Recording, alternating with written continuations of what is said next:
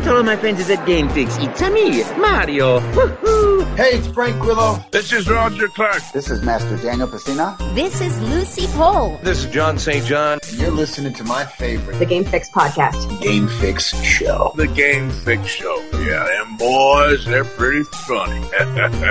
Maybe Nintendo just never thought that way in the past and just figured everything was going to be on hard copy, and now, like, they own nothing. That's something a little more tangible, and they could probably work with that and give people a reason to attend the, like, in-person event. Yeah. World War Z, I was on board because of the zombie hordes. Yep.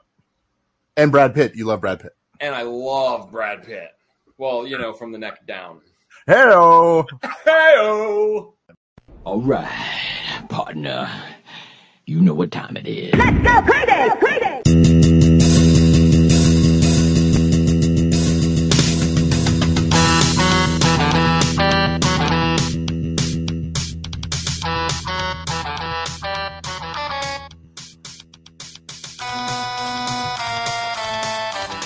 Welcome to the Game Fix Podcast. I am Spanish.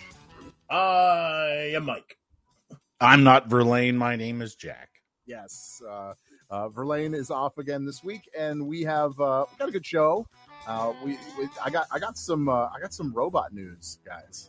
Robot news has happened. I am a robot. I know. I am a robot. And this has nothing to do with the VR that me and Jack did when we were robots. This has nothing to do with that. Oh, did I mention that? We'll get to that too as well. Yeah, like I said, some cool things happening that we have to get to. There's a writer's strike. What the hell's going on? I mean, this is getting too far, and we have to kind of dive into this. And really, I think we can save the writing industry. I mean, we don't have the money to help them in any way, shape, or form, or anything like that. But you know, like, because of course the writers on our show, you know, they're on strike as well. So we're bare bones. We're doing whatever we can. That's a joke. That's why I'm here. Yeah, that's why Jack's here. Because he's not a writer, and we needed the bottom of the barrel. That's all we can afford. So Jack, you're here. That was this writer's strike can actually probably be a blessing now. Yeah, that's true. Yeah, all the complainers about bad writing, so they can do better. Nope. I'll be over here. Yeah. We'll get to that. And you know, Mike, I didn't say anything about you, but there's really nothing special happening with you other than just you're a kind person to be around, and we appreciate that.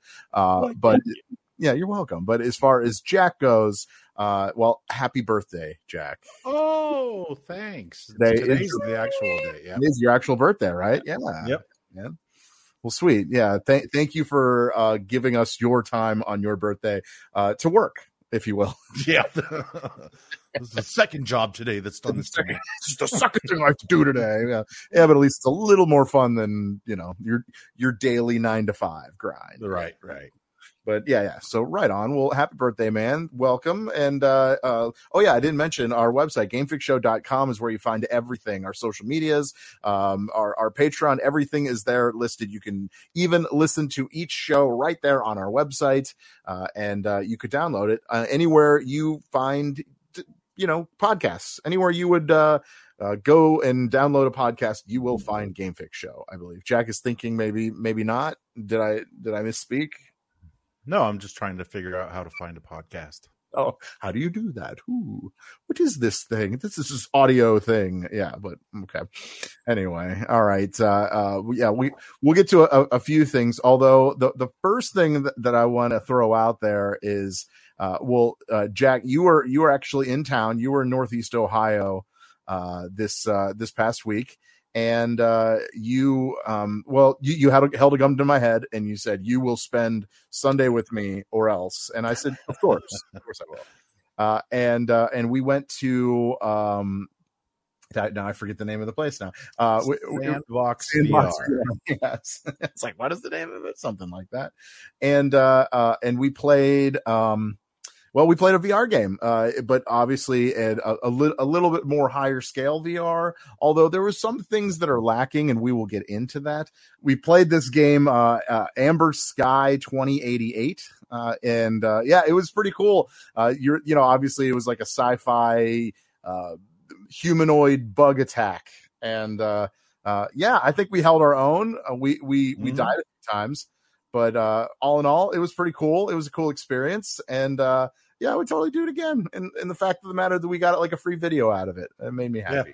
Yep. So I did not expect that. And it was cool that we can actually show you and share it with you on the show. Yeah. So, but yeah, I mean, all in all, it was a cool experience.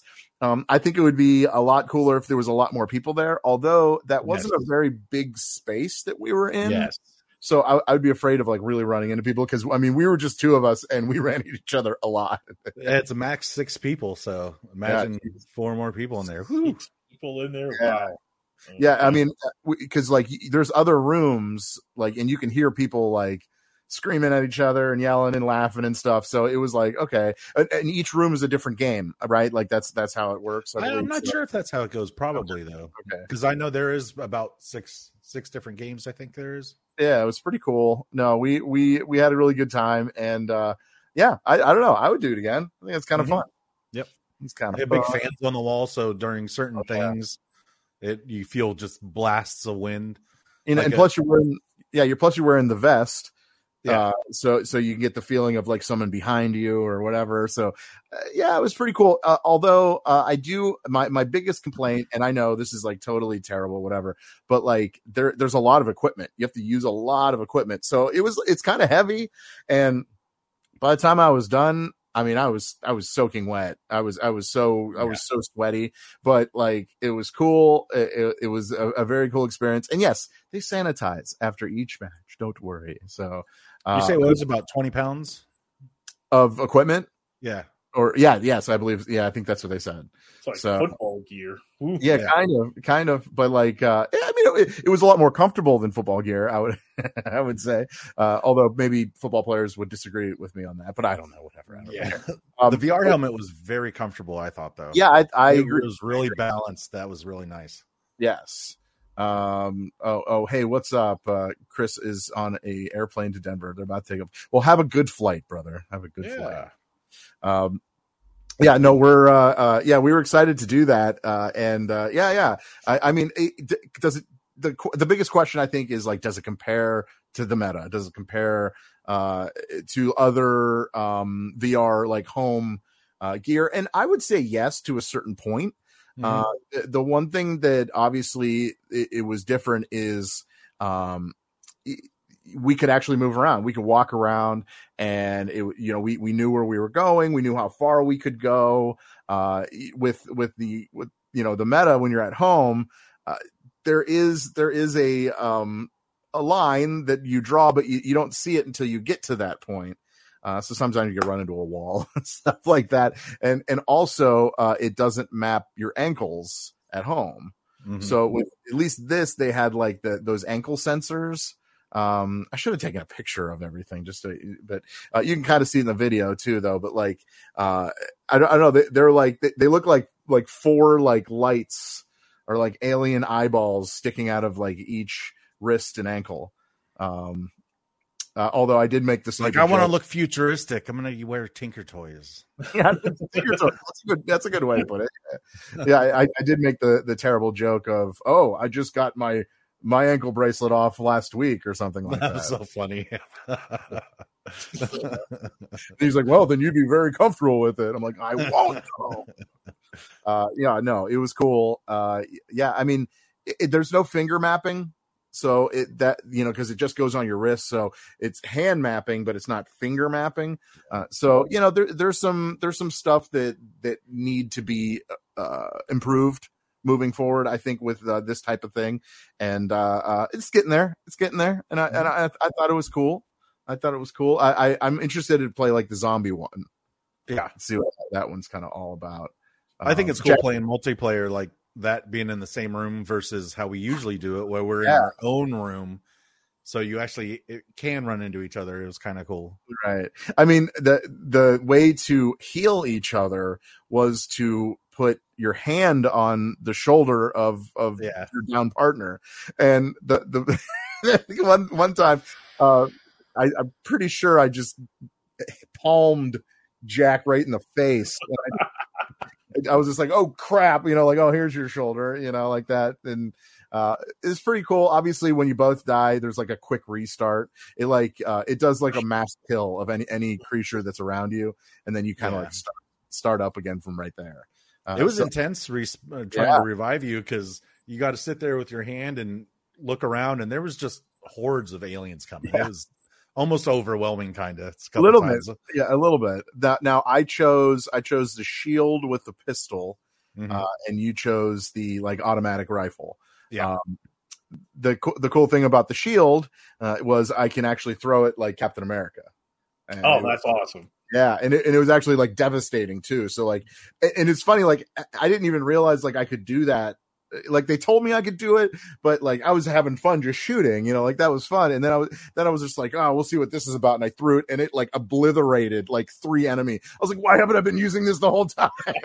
How did you throw it? Was it just the motion? Yeah, you swinging your arm? You just kind of it's almost like you throw it, and right. And it would just come right back to you, whatever. But it wouldn't activate unless I put my forearm forward. And then it would activate. So it was pretty sweet. It felt good. There's a couple of times where Jack, you were obviously behind me. I started doing that after a little while because it was the smart thing to do. Yeah. So was there friendly fire or anything?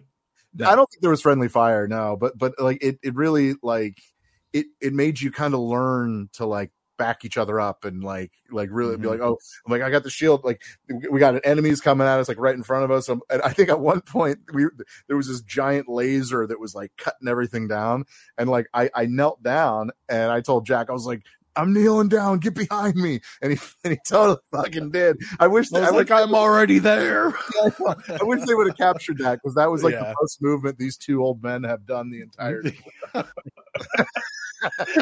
You just start getting into it. You're doing police rolls and yeah.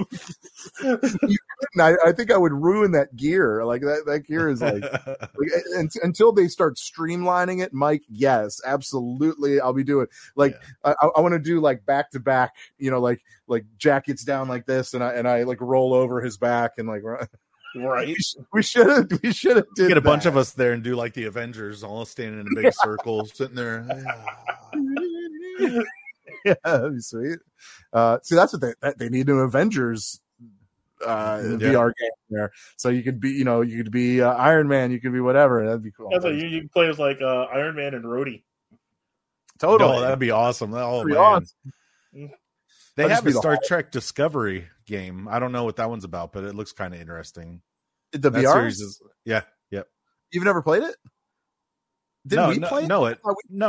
That was Bridge Crew. I'm talking about it. Sandbox. Oh, I see. Oh, there's an actual Star Trek thing. Oh, that's interesting. Yeah. I'd be interested in that. We'd have to get a bunch of people though. Well, yeah, we'd have to have two-man thing. Most of us wear red shirts too, so. We're all gonna die anyway. It doesn't matter, right? That's the joke, right? We're all gonna die. Yeah. I'm not a big Trekkie guy, but yeah. But no, all in all, it was cool, and I would totally do it again. And the game seemed long. It was about 35 minutes, something like that. It seemed something long. Like that.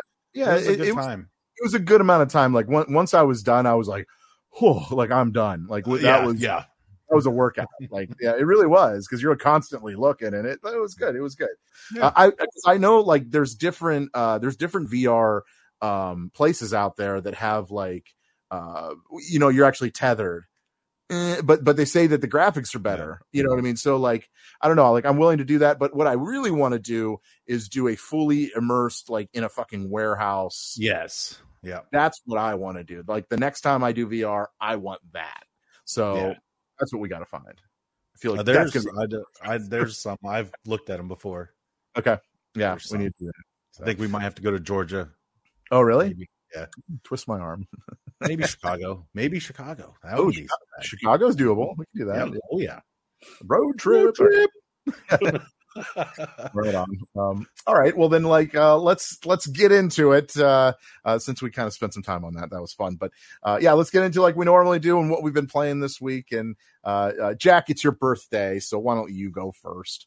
What have you? And I, Mike has been quietly sitting there, like I'll talk when I will and whatever. So sorry, he didn't come with us, and I did invite him, so it wasn't like I didn't. But I know, yeah, I got tied up. I'm sorry. Next time though, but yeah, it's your fault, buddy. No, I'm kidding. I ruined everything. You ruined it all. No, all right, Jack. What have you been playing? Oh, other than Sandbox VR, I played. Star Wars Survivor. I played a little bit of that. Oh, Jedi Survivor. Yes, it's hard. God, it's hard. It's hard. It's pretty hard. It's not like Dark Souls or Elden Ring hard. I mean, maybe it's that kind of difficulty, but it's not one to make me be like, I die 3 times and I'm like, damn, I'll come back to it. Sure, I'll keep going. And this I think is the first game because I started it on. The middle setting, whatever it sets you off on first difficulty. That's what I've been on. I don't think it's that hard, man. We're just better at it than you are. Man, it's possible. It kind of makes me mad since it's Star Wars. Get good, Jack. Get good. Yeah. But this is the first game, I think, that I have ever started on the difficulty that it puts you on. And, you know, what, the second boss, and he was just handing my ass to me. It had to have been at least 100 times. I was stuck on it for a day, just over and over and over. Yeah. He was just. I went respect, got my free, respect to try to play with my stats a little bit. Got a little bit better, could only get him about halfway down, and I dropped the difficulty 1 notch, wiped his ass. It was still fun, but it wasn't as fun as it was with the higher difficulty. That's fair. See, isn't that funny? It's like it's more fun to grind than it is to just. Breeze through it. I don't know. There's a common ground, right? That you kind of want it to be like that much harder, but not whatever. I think it was because the moves he was using, he wasn't using his charge moves hardly at all. Michael says happy birthday, by the way. Thank you. Anyway, but yeah, I think he used his charge up move, his red unblockable move, maybe 3 or 4 times during the fight. So not almost every other move. So that, I think that's what kind of. Dumbed it down for me enough that I beat him. So, but it was still fun. I like it. I'm ready to go to Jeddah now, which I don't think I'm going to go right away because I still have stuff to do. I actually, I'll tell you what I did later. So we'll get to that. Anything else? I think I played a little bit of Overwatch, of course. Same old with that. I also tried Redfall. Oh yeah. And Mike, did you get Redfall too? Yeah.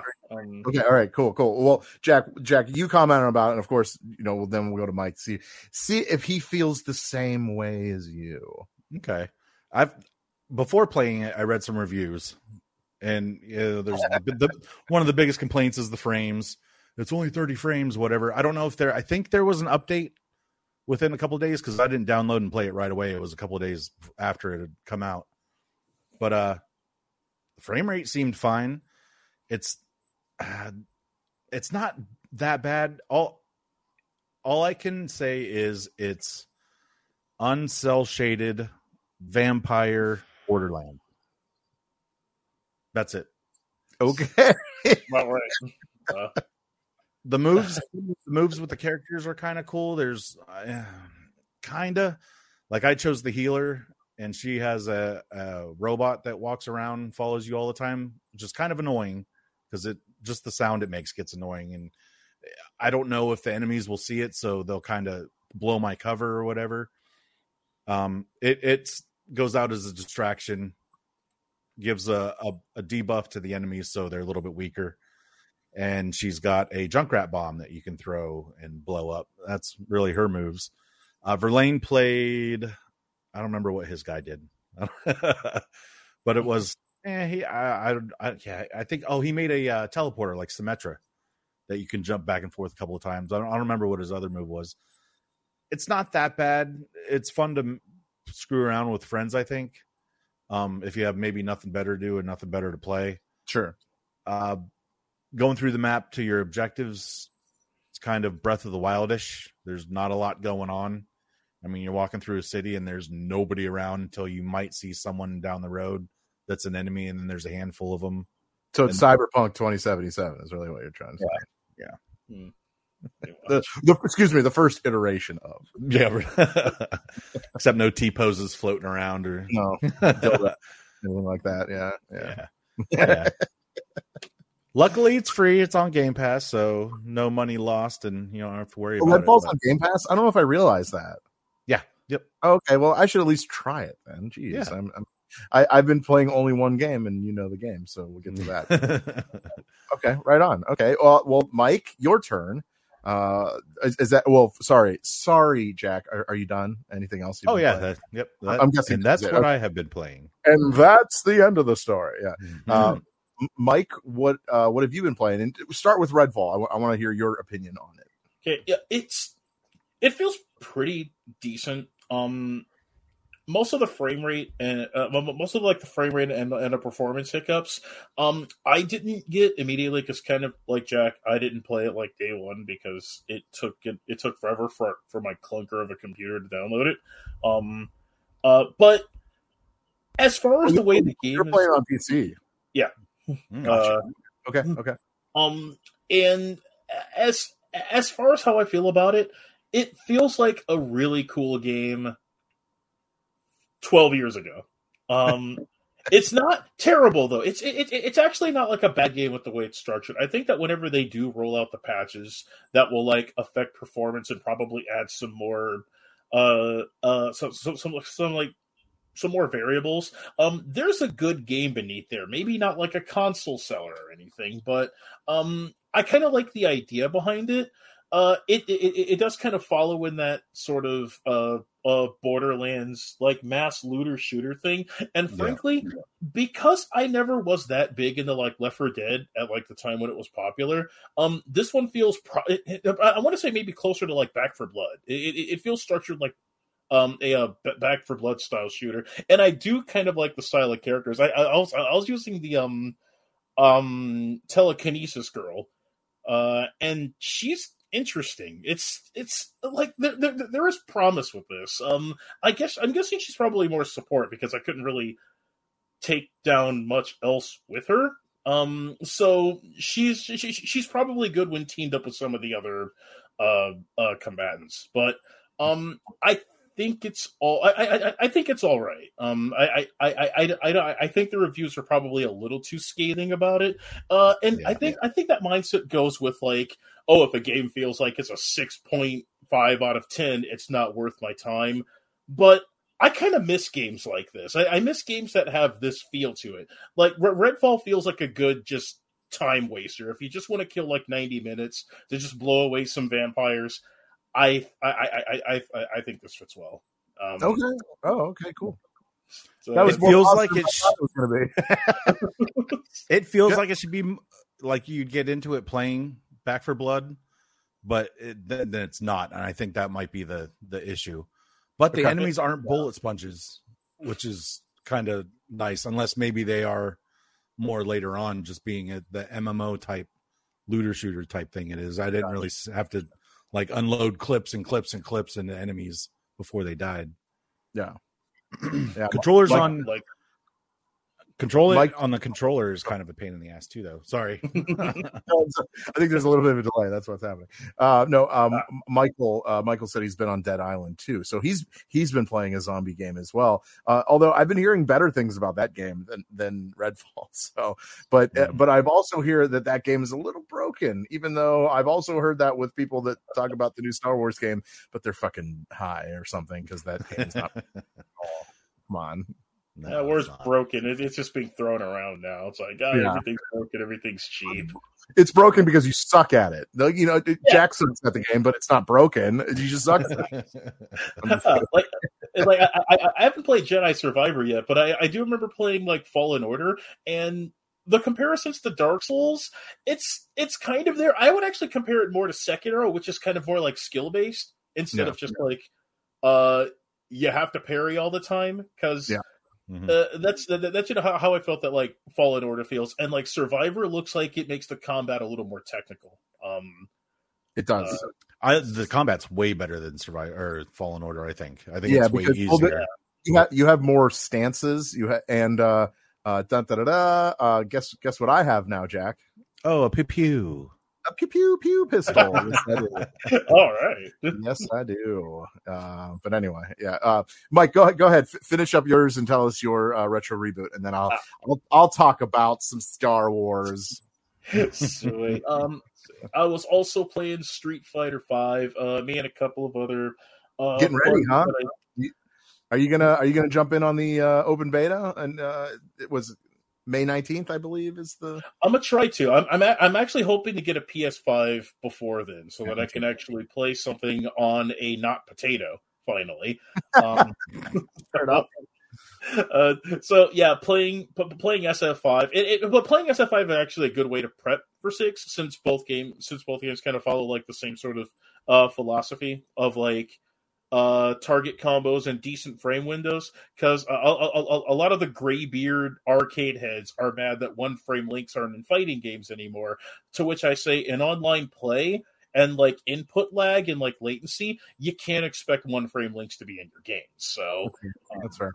So yeah, I'm more than okay with this. SF5, it's a game I've talked about over the years. It's gotten better, and in its dying days, it's actually become a pretty damn good game. And beyond that, I played a little bit of a Bladed Fury on Xbox. That's sort of like running hack and slash mobile style game, which it actually kind of feels like Strider now that I've gone back to it. Oh, Strider. Like in any game that does that sort of like rip off, fast paced, arcadey Strider style, I'm down for that. That's cool. And that's. Mostly been what I've been playing this week. So, my retro reboot, which can be on the Game Fix website, it will be. That's GameFixShow.com, by the way. Yes, GameFixShow.com. I'm an idiot. Don't listen to me. This week's review will be one of the more infamous NES games, Skate or Die. Skate or Die. God, it was one of those games that my cousin owned, and I was never good at it. I never knew how to play it. Nope, same here. I've actually never met anybody that was good at it. I don't think you're supposed to.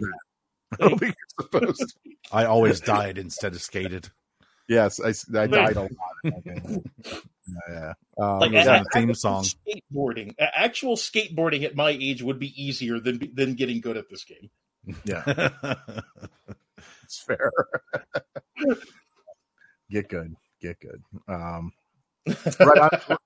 Look for that Tuesdays between noon and 1 o'clock. When Mike puts it out there, and GameFixShow.com, the retro reboot. Okay, now mine. What I've been playing this week is no surprise to anybody, especially Jack, that I've been playing Star Wars Jedi Survivor. Oh, that Pod Racer. No, I've been playing Pod Racer. I got to say the game is solid. All right. The storyline, solid. Everything about this game is solid. It's exactly what they wrote about. It's exactly what people are saying. This game is, dare I say, candidate for Game of the Year. There you go. I said it. It is. It wouldn't surprise me at all. Yeah. It is so good. It is so smooth. And the storyline is so awesome. And by the way, I did get the lightsaber with the little the two little things coming out of the side already. But like the Kylo Ren, but it's blue. Guard, it's not, the cross guard or whatever. So I got that. That's it's pretty sweet. Although it's a two-handed weapon, so it's a little heavier, which is weird. I got to talk about that. Okay. You have a heavy lightsaber. Okay, hold on. Don't steal my fire. You're right. Yes, that's the question I'm going to ask. But so you have the double-bladed Darth Maul type lightsaber, right? But it's blue. It's not red, right? Because he's a Jedi now. All right, and but it's really slow, And I'm not a big fan of that. Actually, it's to the point where I don't use it ever. That is not a stance I even want to use because it's so freaking slow. And like, it doesn't make any sense because the lightsaber is just as heavy as a single blade or single light saber, whatever you want to call it, than a double. It's just, it's the same thing. The weight distribution should be the same. But I don't know. I could be wrong. Jack's like, no, you're wrong. No. What's the stance called? Was it two-handed and the regular one is single-handed? Is that what it is? Dual blade and dual wield. That's the, and then wait. Oh, wait, I got what you're saying with the dual, the two-ended, on each side. Yeah. Blade. Yeah. Okay. Yeah. Yeah. And why that's so like heavy, and I don't know. It's really like when you play the game, it's actually kind of daunting. It's actually to the point where like the easiest of enemies or the weakest of enemies, should I say, could kill you because like that weapon isn't fast enough. It really isn't. It's too much flair, I think. Cause I don't like using it either. Like, honestly, for me, just give me the single lightsaber. That's fine. Yep. The lightsaber is, I think, that just the regular lightsaber mode is the single most deadliest mode in the game. It is. I need to get more into the blaster because I keep hearing that that's like really fun because like, you know, you blast it, you know, you can kind of do a Indiana Jones type deal where, you know, and it just force pull someone and just be like pew, pew, pew. Yeah. So like I think I want to like get a little more into that, but man, like my success rate is like 90% with that single saber. See, I don't even know what the fucking call it because it's whatever that light thing. You can't even call it a claymore because it's not the same thing. It's not. It's a thing with the light, and it's like a blade, and it only goes through some things. Not everything. Look, it'd be a perfect weapon if there were like heavier armor and enemies for you to take out, but a regular lightsaber suffices just fine. So, like, that's what I'm saying. Right. Yeah. Like, okay, Beskar Steel, right? Apparently, a lightsaber can't go through Beskar Steel. Fine, you know, that's just one little thing of, you know, written by the great writers that write, you know, movies and shows and stuff. And okay, we got that. And that's the fact. That's a fact in Star Wars that, you know, Beskar Steel is hard to go through. And I'm sure there's another steel that's hard that I just don't know about, you know. But like, I don't know. It's just weird. Like, cause there's so many things that it should just go right through, like a hot knife through butter. It should just go like whatever, but it doesn't. So I don't know. A little bit about it is kind of weird, but that's just my pessimism as a pessimistic Star Wars fan. Well, there is Durasteel, and that's what the Stormtrooper's armor's made out of. And now you see how really well that holds up. So that would be. Actually, the structural integrity of a lightsaber is based on its kyber crystal. That's exactly what it is. Like that seriously, whenever I'm like in a room full of Star Wars people, they're like, actually, like, well, hold on. Like, okay, you're all idiots. This is how it is. This is actually study about your lore. There's always somebody that will like correct you. No, that's not how it works. Right? I don't know. Like what I was always taught was like, you know, use a lightsaber and it goes through fucking steel. It goes through, you know, human. It goes through, you know, like in some instance they can cut an arm off, no problem. But in another instance they could block it with their arm. And I'm like, wait a minute. Yeah. Embrace it. Don't question it. It just is, man, like that. And that's I think that's kind of the problem with some of that lore, some of that, like, it just is. I'm like, all right, and I can accept that. Trust me, I'm a Matrix fan. I can accept things. Yeah. I mean, I love Godzilla. Godzilla's stupid, but I can accept that he blew a hole through the earth. Sure. but a lightsaber can't go through some plastics. Okay. And meanwhile, Twitter for like an entire month is like arguing about Kylo Ren's hilt blade laser thing. Yeah. What does that go through?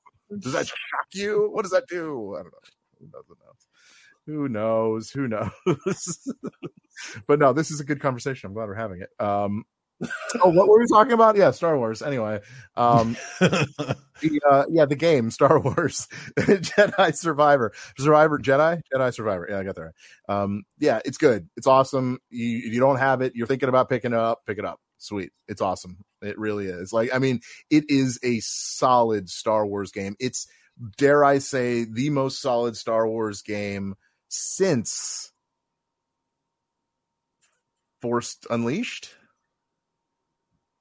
I'd say that's fair, right? Because like it isn't that one, yeah. Like Zenith. That one's like the top of the line. Like, yeah. It's like for Force Unleashed, Knights of the Old Republic. Yeah. So I don't. It's good either way. Super Star Wars. No. Yeah, the story, Super Star Wars, which is by the way the hardest fucking Star Wars game ever made. But, yeah, but no, I'm telling you, it's solid. If you, like I said, if you're thinking about getting it, I would highly suggest it. They are not paying me to say that. That is just my opinion, and yeah, that's where we're at. So okay, so let's get off the Star Wars train and talk about Star Trek. No, just kidding. There is some weird shit happening. Sorry, I don't know why I even transisted to that.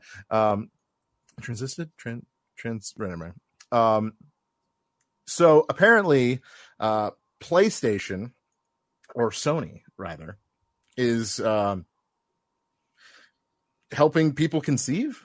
This is a thing. They have those kind of games now? Yeah, this is officially robot news. I am a robot. It's true. This is robot news. I am a robot. Why do I play this? Because a robot is doing all the work. Not me. I'm not a robot. Let me be clear. No, but apparently, all right. Yeah, we get it. You're a robot. Apparently a PS5 controller can help. And don't get me wrong. It's not like the controller is actually doing all the work and going up in your wife's, to insert things. I said that without even explaining what I'm about to say. PlayStation 5 controller can help you inject sperm with a robot. See, there's with a robot.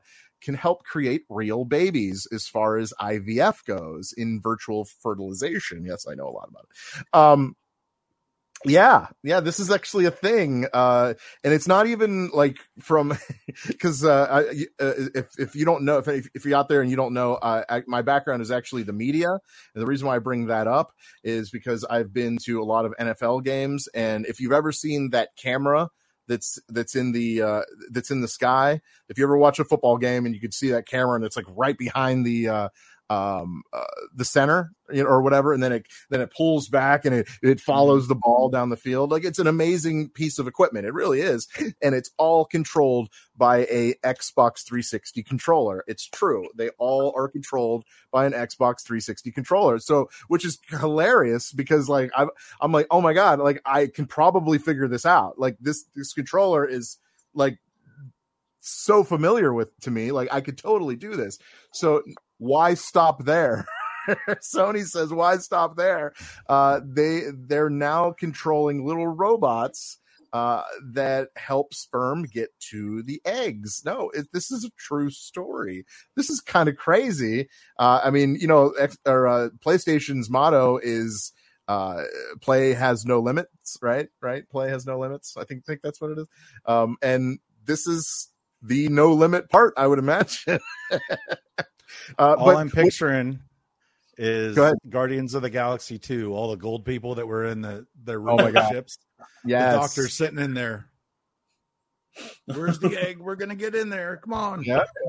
You got to get the best one and, whatever. Well, this is going to help kind of shape like IVF, like moving forward. It's going to make it cheaper. It's going to make it way more affordable for couples that are having trouble conceiving. So like, I mean, this is pretty cool.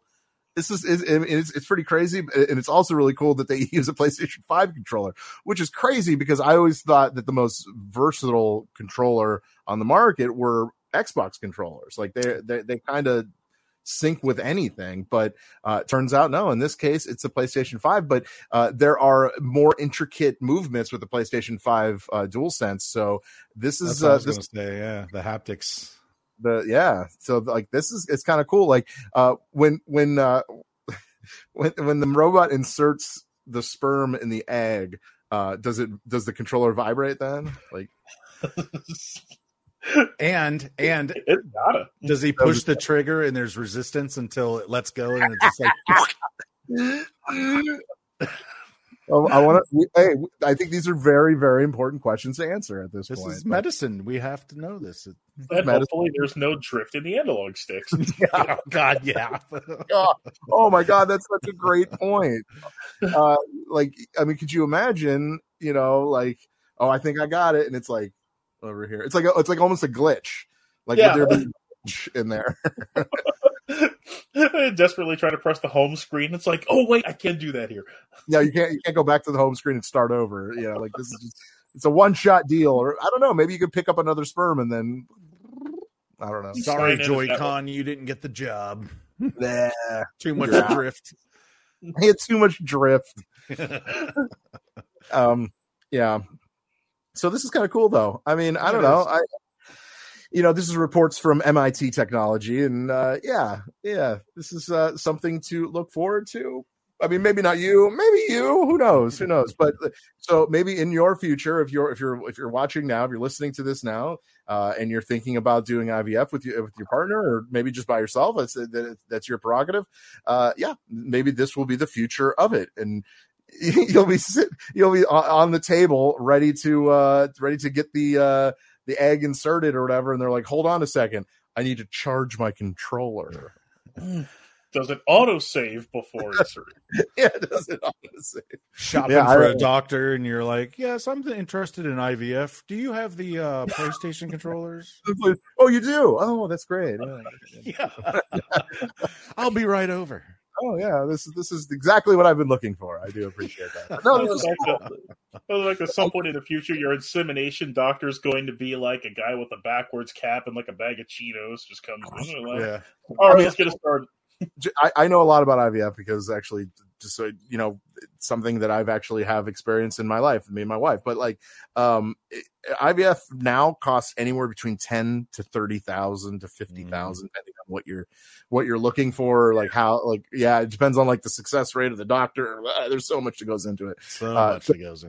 But like, if this is like a better chance. Because you're actually controlling each one to get to, it's almost like nanotechnology, right? Like you're actually controlling. Yeah, it really is. Yeah. So like this is something that's very cool, and this could change the way we do it. So goodbye, Ant-Man. We have Sperm Man now. Autosave. It really is awesome because like I remember like over the decades, see the spinning thing in the corner. Just wait. Yeah. I remember like everything that was like taught to me in school, a lot of the tech that we like that we kind of like have as luxuries now, things like microwaves, was like because of like space technology. Now technology is being spawned from video game tech, and that's pretty revolutionary. Spawn, see what I did there? I like it. But yeah, that's it's interesting that like, because I mean, when the PlayStation 5 was being in development, it was using pretty cutting edge tech. So, finding these uses for it that is pretty progressive. So, I just looked it up, and it looks like it would be something like Mario Kart when they were getting ready to play. There's the light bars, and then all of a sudden. Well, the new Gran Turismo. I don't want to say Jurassic Park. The new Gran Turismo is coming out, so like that's maybe that's exactly foreshadowing new jobs. Totally. Actually, that movie looks pretty damn good. I'm not gonna lie. It looks cool. I was like, well, I mean, the thought of a Gran Turismo movie seems completely stupid, but the fact of the matter is that they're actually like saying that it's a video game, and it is a video game, like I don't know, it's cool. Yeah, like, that's a cool premise, and it's Hopper and Legolas. Yes. Or Santa, depending on which character you like. And Legolas doesn't know how to say Nissan. Nissan? What does he say? Yeah, welcome to Nissan. Nissan. Yeah, that's close enough. That just threw me off. I mean, that's how you say it. We've just been wrong this entire time. We probably are. It's Nissan everywhere else. Nissan. America. The cup noodle. Yeah, seriously. All right, so let's move on to the next thing. Oh, well, we know how PlayStation likes to cry about literally everything that hasn't really happened, but they're just crying about it because I don't know what's going on. Stop crying. But they are worried about their future. I get it.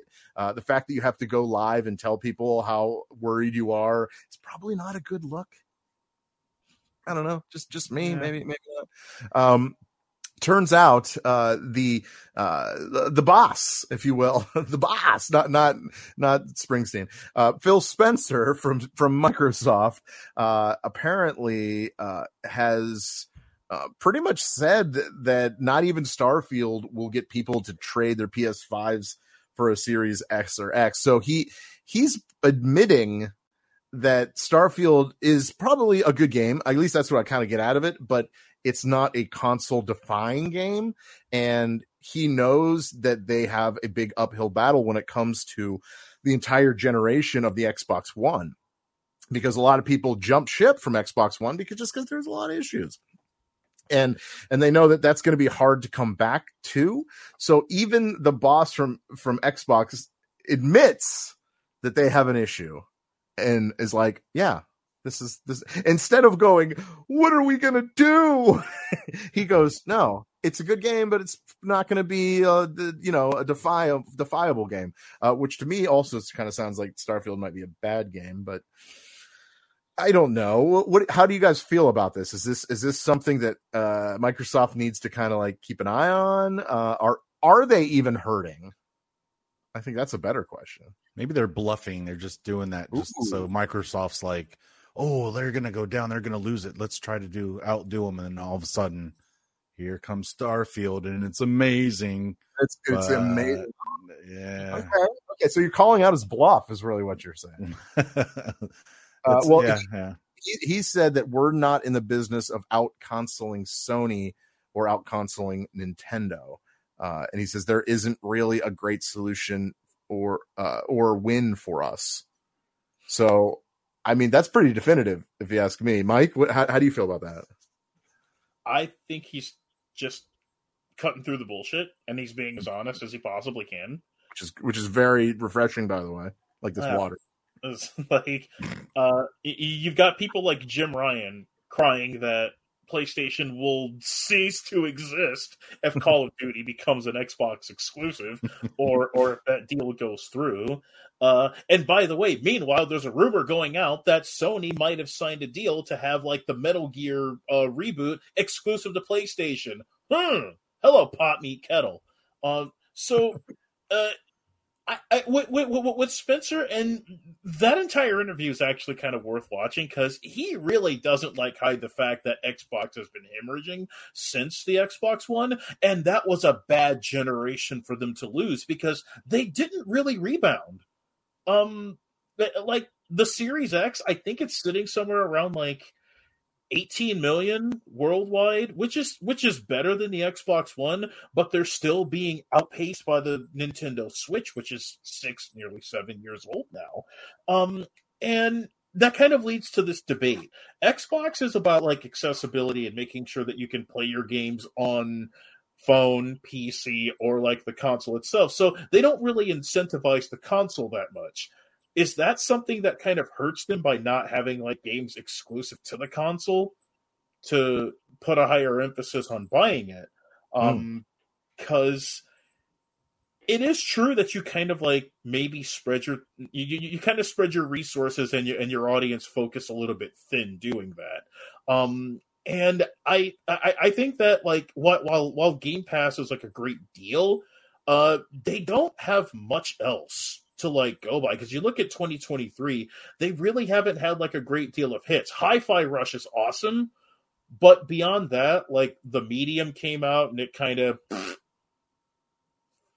I don't want to say flopped, but it's kind of a middle of the road, like modern day horror game.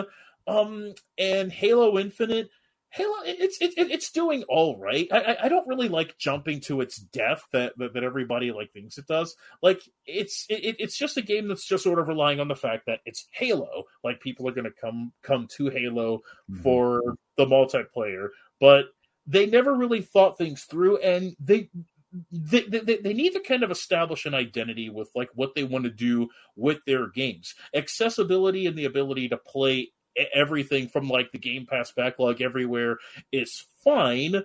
But I think that the rest of the gaming field thinks that you can just sort of do things the old way. And that's kind of another thing that Spencer talks about. Starfield isn't really just going to like turn things around for them. It might boost some sales if there's like positive feedback.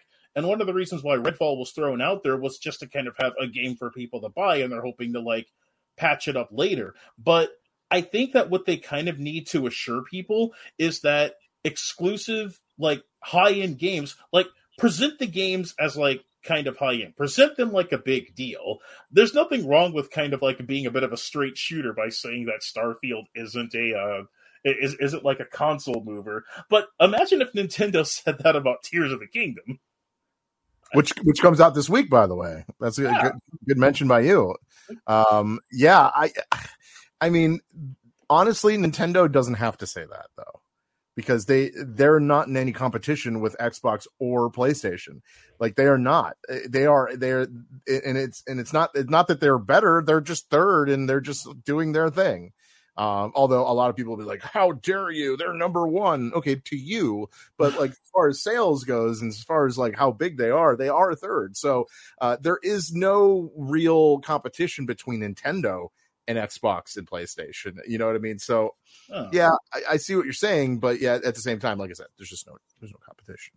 I don't know, in my opinion, or not. In my opinion, that's damn truth.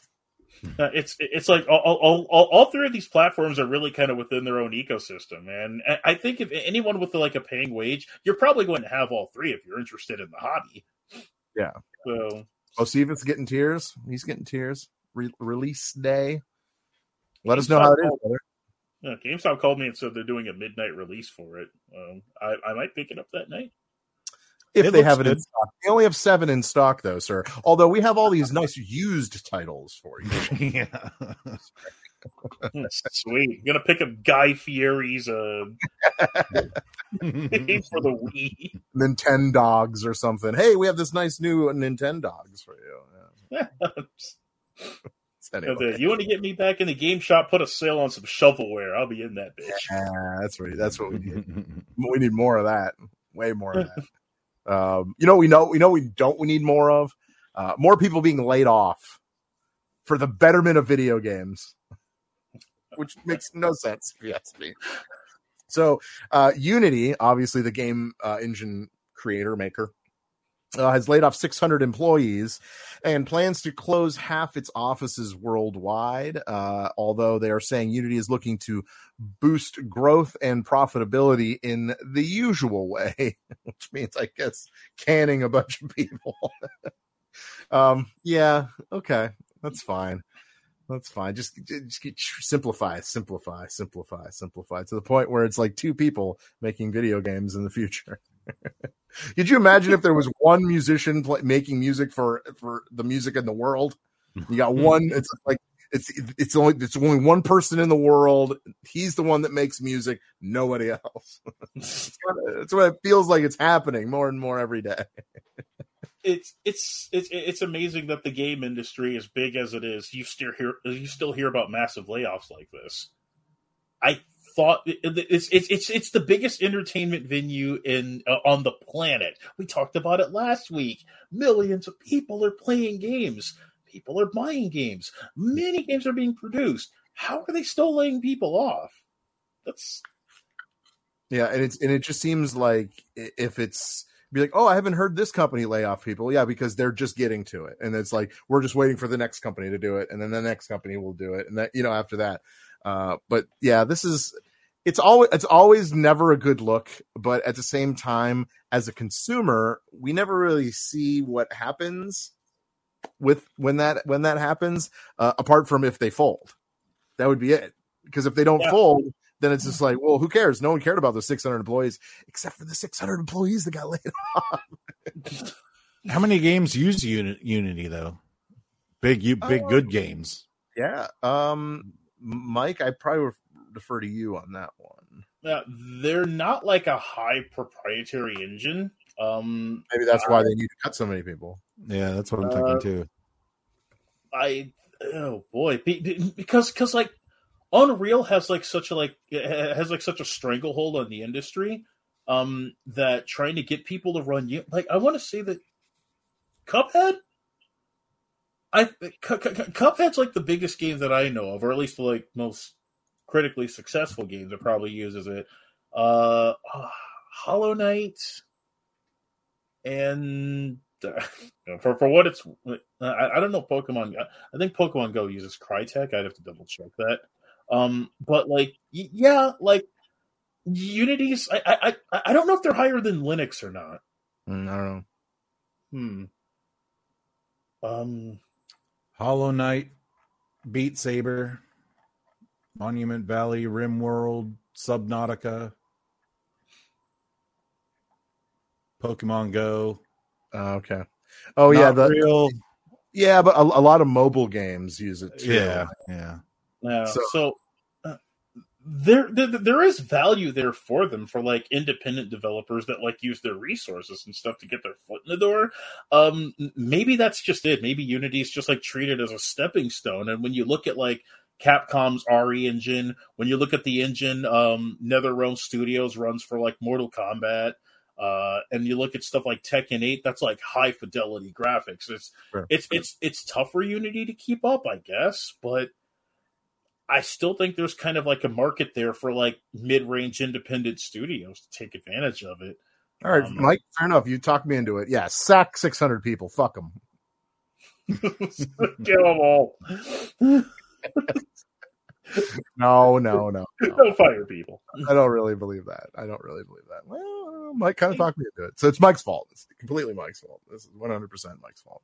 Terrible enabler I am.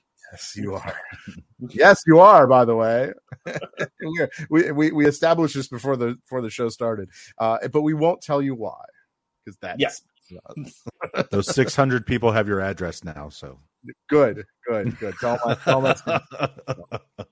at me, bro. Tell my get a real job or something. Whatever that is. Anyway, I'm excited. I'm going to move on from that. I'm excited because Starship Troopers Extermination has gotten an early access release date. Ooh. May 17th? Yo. No way. Yes. Yes. That game looks so much fun. Dude, I cannot wait for that. That will... yes. I don't know why I keep saying yes, but yes. Dude, I don't know about you guys, but I am a huge Starship Troopers fan. I love that fucking movie. It's just one of the dumbest, most terrible acting movies that you can ever watch.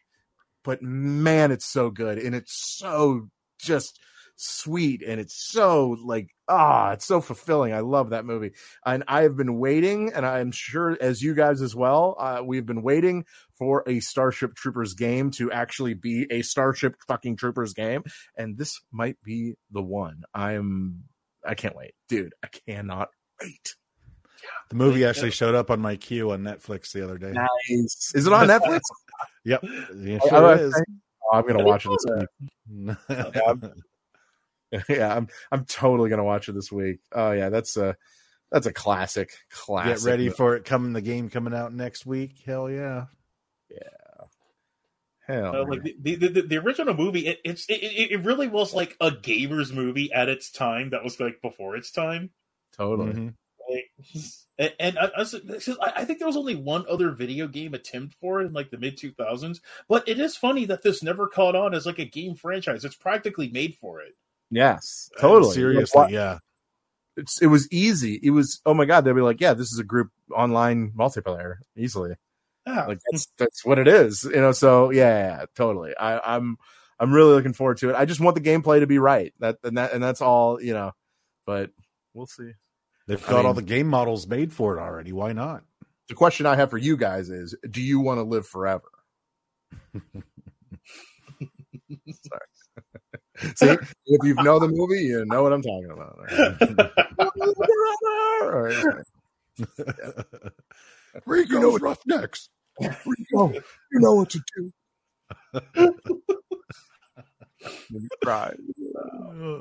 Follow that man into hell. It pretty much did. Yeah. So, but yeah, so we are thinking, yeah, it looks like it's priced at right around $20. That's not bad. I can do that, but that also makes me nervous. Yeah, definitely does. But either way, the price point might be right. So, well, it says $20.99, but in British. So what is that in American? It's like 25, I think, something like that. Pounds to dollars, yeah, about 26. So we'll say $25. Well, it'll probably be around 25. Yeah. That kind of a live service. I think that's a live service. That's what I'm guessing. Live service multiplayer. Yeah. It could work. Like, if it's only like 12-player co-op, I wonder if they're going to throw like bots in there just to like fill in some, just to fill in some slots on your team. It probably wouldn't be that hard getting like 12 randos in on like a team though. So, well, that's true. Although I would imagine it's probably going to be just like a 4-player. I don't know. I could be wrong. But, might be a 3-player because that's the big popular thing it seems to be anymore lately. Yeah. I just need NPH to tell me like where to shoot the alien NPH or whatever it was. Like he better be in it.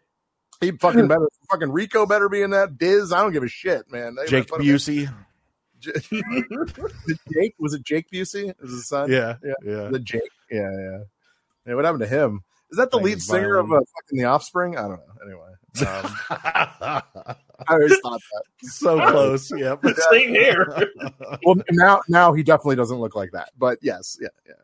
And I mean the lead singer of Offspring, not anyway. He's looking old. I was like, ooh, man, I had a picture of him the other day. I was like, yee. Yeah. I was like, yeah, okay, that's cool. Whatever. Anyway. Hey, man, noodles.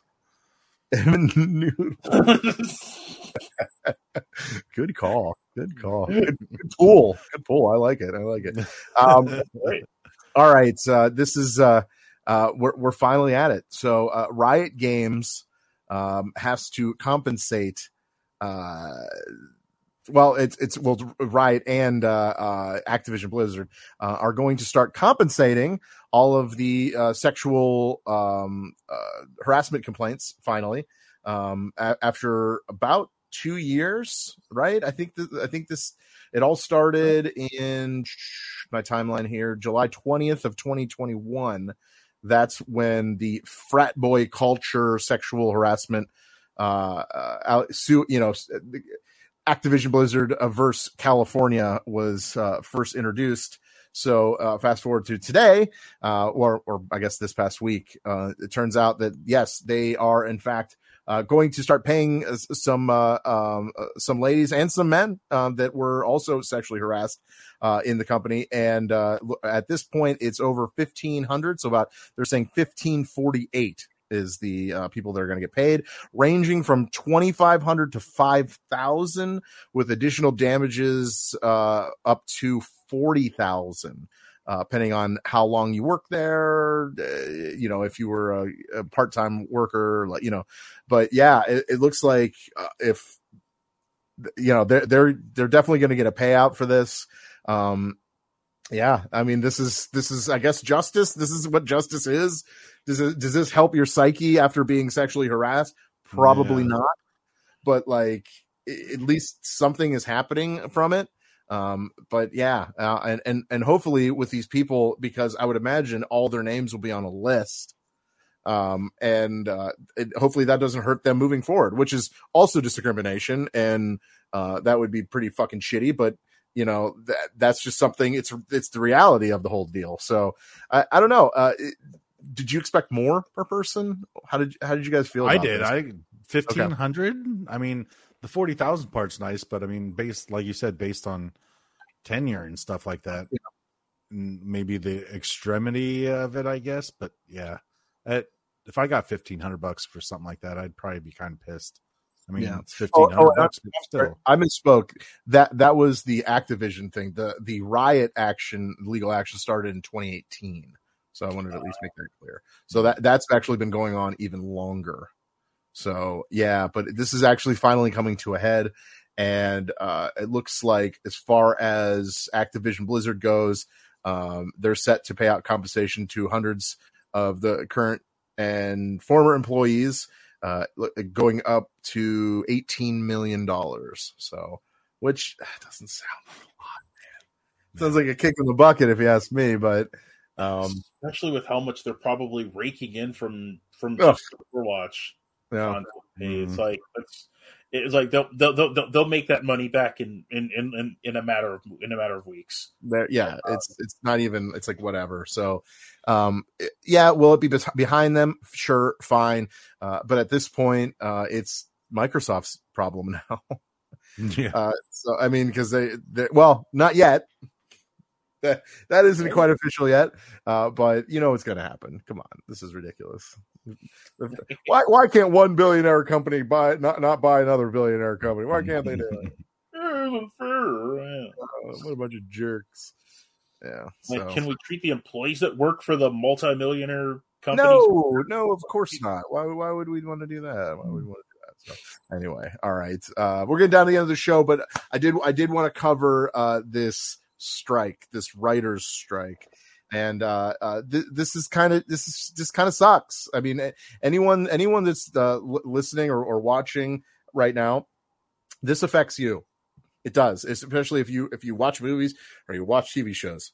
There are so many shows and movies that are affected. I have a little list of some of the shows that are affected. I will read them right now just to kind of give you guys an idea of what's happening. A Knight of the Seven Kingdoms, The Hedge Knight. It's on Max. I don't know if I've ever. It's a George R.R. Martin production. I'm guessing it's a spinoff of Game of Thrones, whatever. Abbott Elementary, Big Mouth. Blade, that's kind of a big one for me. Obviously we've been waiting for Marvel's Blade to come out with so that kind of sucks, but it is what it is. Cobra Kai, and I know that really got a lot of ground. So their production is currently on hold. Evil, Hacks, Loot, Severance, Stranger Things. It looks like we're putting a little break into Stranger Things, so we're not going to get the next season until later. Yellow Jackets, Saturday Night Fucking Live. It looks like they have halted production, and they will be airing repeats for the foreseeable future. So that kind of sucks. Late night talk shows, Kimmel, Colbert, Fallon, Seth Meyers, you name it, they're all affected. Oliver, he's affected, of course. Bill Maher, and then I know what's his name, because he's not on the show anymore. He retired. The Daily Show. No, Corbin. Corbin. Oh yeah, that's right. Yeah. I guess it doesn't matter with him, but the Daily Show is on hiatus because, well, as you know, the last host left a couple months ago, and they've been kind of just airing different people. Like, I don't know, it's kind of been working for them, but now that there's no writers to write any of the jokes, the show is completely on hiatus right now. I mean, there are so many more. The new Daredevil, that affects them. Right now, there's they're the WGA members, are picketing their pay, and it was rightfully they should. Now I'm hearing. Ryan Reynolds has said that it's now affecting Deadpool 3. They're saying that that Ryan Reynolds is no longer allowed to improvise lines for trademark humor. What? How about that? That's like that's his thing. Yeah, I know. That's why I'm like, shit. Well, that sucks. Yeah. Being Ryan Reynolds is intellectual property protected? I mean, at this point, probably yes. Considering how popular he is, but like, yeah, I mean, like, yeah, this is affecting everybody, and this is not good, man. This is not good. They need to come through. There's been a lot of, and the reason why this is all happening, and people have really no idea what's going on. But in a nutshell, to give you an example, at least one company, Netflix, has said that they are going to start filming. This is the reason why this strike is happening. They're going to start filming shows written by AI, which is a sons fucking of bitches. No way. And that's like a big part of this, which is fucking crazy if you think about it. But I mean, I guess this is the world we live in. This could be the next step. But I mean, talk about the amount of people that are already out of a job when it comes to acting in the entertainment business because of fucking COVID. Now we have fucking AI taking over. I mean, this could be a really big issue. So I think what needs to happen, and don't get me wrong, I don't support the AI thing, but at the same time, I'm really interested to see what type of production could come out of an AI, like of a computer, and just kind of see how it goes. Because if it flops, then it'll never happen again. You know what I mean? But if it's fucking good, everyone's going to be like, it's fucking good, man. You know what I mean? So, I've heard some of the AI stuff, the stories, it can pull out some pretty good stuff. A friend of mine has been playing with a lot, and he said it's once you learn to use it right, it can spit out some pretty good stuff. That's crazy, man. That's crazy. Yeah, and it is. It shouldn't make you happy. It shouldn't. I mean, if you consume any media, I mean, this is going to affect video games because you need writers to fucking write video games too. So I'm not sure how many writers are in the WGA, but like as far as video games go, but I mean, there's got to be a lot of them that are. Most, if you're a writer in the entertainment business, you're probably in WGA. I mean, this is just what it is. This is what the world is. So, yeah, this sucks. This fucking sucks. Actually, just wait, because the AI can do game coding too. Yeah, so they can end up writing and creating games on their own. They just need the power. Skynet's started. Would you like to play a game? Yeah. I don't know. I don't like it's because like whenever I was listening to some of the like Chat GPT stuff for like because for like a little while people were making these like Joe Biden and Donald Trump play video game things, and they're kind of funny at first because they nail the like cadences of the guys. If there's any issue that I do have with them is that they do kind of get a little bit repetitive after a while, and I think that's going to be the key difference when people point that out, because when people are watching things, you can tell when things are written by legit funny people that are in a room, like storyboarding and doing like table reads. And then there's like screen testing AI stuff. AI is just going to kind of like blurt out whatever. So there is that. So like, it sounds good enough. But with a script, it's going to be interesting. So will they just read the script verbatim? And just like take that in, because like that's just fucking lazy as hell. And I'm guessing that probably what like comedians and writers are hoping for is maybe some sort of like security, because I mean, Dave, you brought it up. This just treats a workforce, a very essential workforce when it comes to entertainment, even more like replaceable cogs in the machine, and that's a precarious slope. Oh yeah, I don't watch much TV anymore, but I've noticed the like return of game shows, and game shows like garner a lot of ratings because there's like low budget. Yeah. It doesn't take a lot to get a game show going. You know, I get it. No, you're right. And you don't need, I mean, a game show doesn't need writers. They just, well, the writers they need, they don't need to make sense as far as like storyline goes. They just need to like ask questions or whatever. Yeah. You know what I mean? So like it's easier. But yeah, I mean, a lot is being affected. Bocephus says right now, he said, Simpson, South Park, and Family Guy all remain relevant and have something in common, whereas most Netflix shows last a few seasons at most. It's true. Yeah. Well, as soon as something cool's offered Netflix, they freaking cancel it. So yep.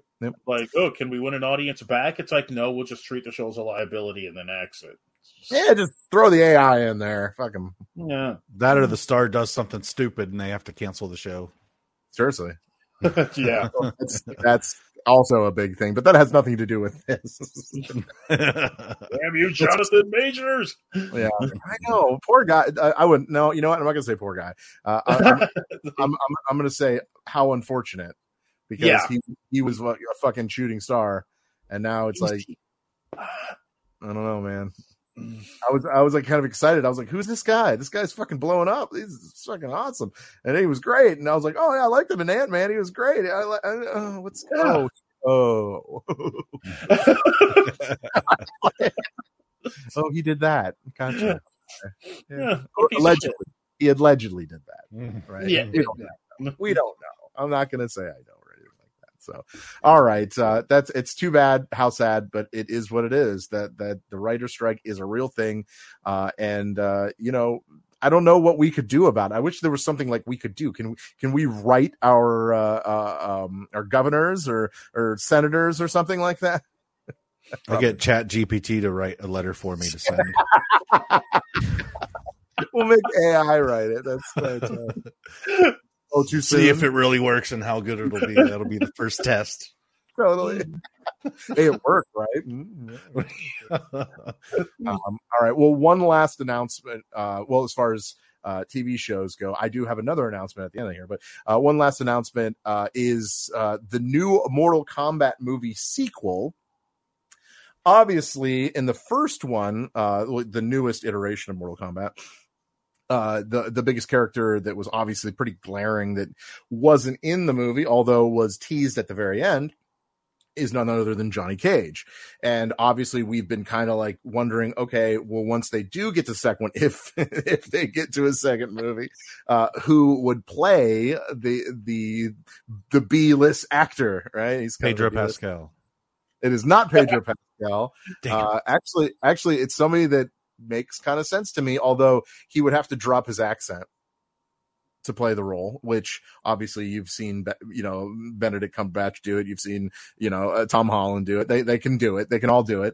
And this is no Bocephus. It's not Dolph Lundgren, unfortunately.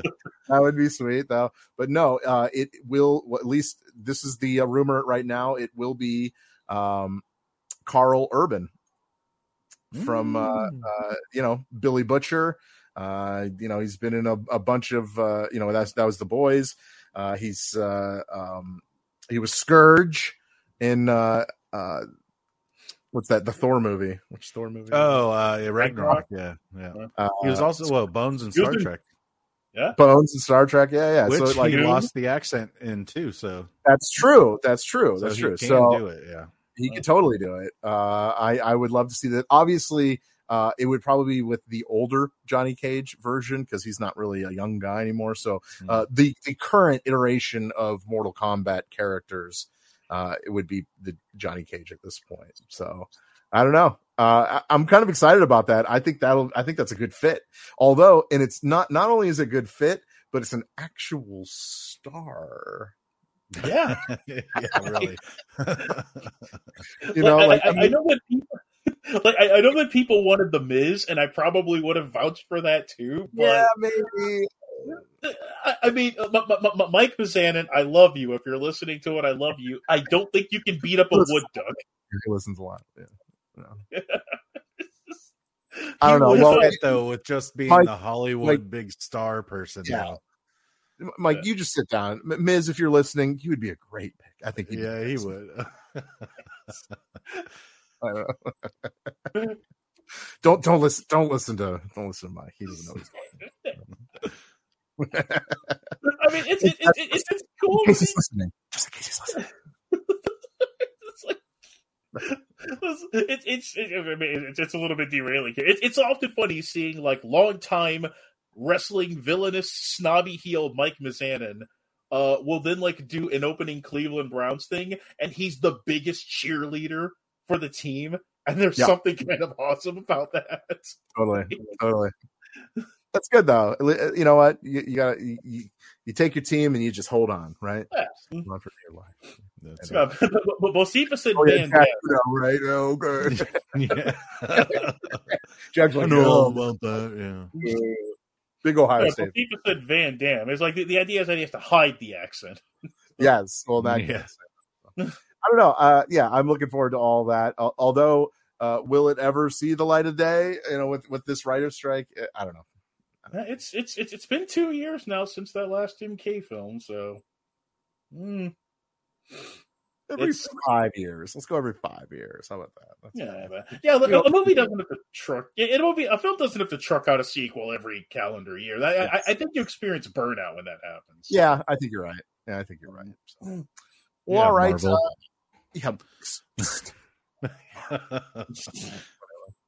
All right. I just want to thank everyone that listened, that watched. I do appreciate it. One really quick programming announcement when it comes to Game Fix. We kind of all agreed that we are going to move our live night to Wednesdays at 9 p.m. So that is moving forward starting next week. We will be live on Wednesday night. So I'm sorry to all the people that take their time, take Mondays nights to watch us or whatever, but it will be Wednesdays starting next week. Yes. We got it. We got Hump Day. Hump Day with Game Fix. Yes. Oh, hump! I like it. Hump it. Everybody's humping around. Yeah. Well, dude. Yes. I love it, Jack. Good call. See, that's why you're on the show. That's why you're the producer. Well, either way, Jack, happy birthday. Hopefully today was awesome, or you probably just worked and did nothing and it doesn't really matter and you got no cake and that sucks and I'm sorry, but you're, not 12 anymore. So stop your fucking complaining. And Yes, Bocephus. Hump Fix. I like it. Yes, I'm into that. Absolutely. Hump game. Yeah. Well, we'll figure out. We'll talk shop. We'll try to figure that out. So, all right. I guess there's one thing left to say. Other than that, our website, GameFixShow.com. That's where you see everything. Say hello to us. Follow us on our social medias. If you want to support the show, we have a Patreon. That's GameFixShow.com is where you find everything. Jack, your podcast is the Canned Air. I almost said the Game Fix Podcast, which is not this one. It's so weird. That's so weird. The Canned Air Podcast, cannedair.com, right? Cannedair.com? Cannedairpodcast.com. Oh, it is podcast. My bad. Cannedairpodcast.com. So listen to them. They're awesome. They always have great guests. So yeah, give them a go if you haven't. We just interviewed the Micro Machines guy. Yeah, no one asked, Jack. Oh, yeah. No one asked. Did he talk really fast? Did he do it? Yeah, he did. Yeah, listen to this thing. All right, cool. Nice. We'll have to listen to that for sure. So, all right, guys. Everyone have a great night. One thing left to do, and it's your world. Pay attention. Oh, shit. Here we go again. See ya. Peace out. Verlaine loves you.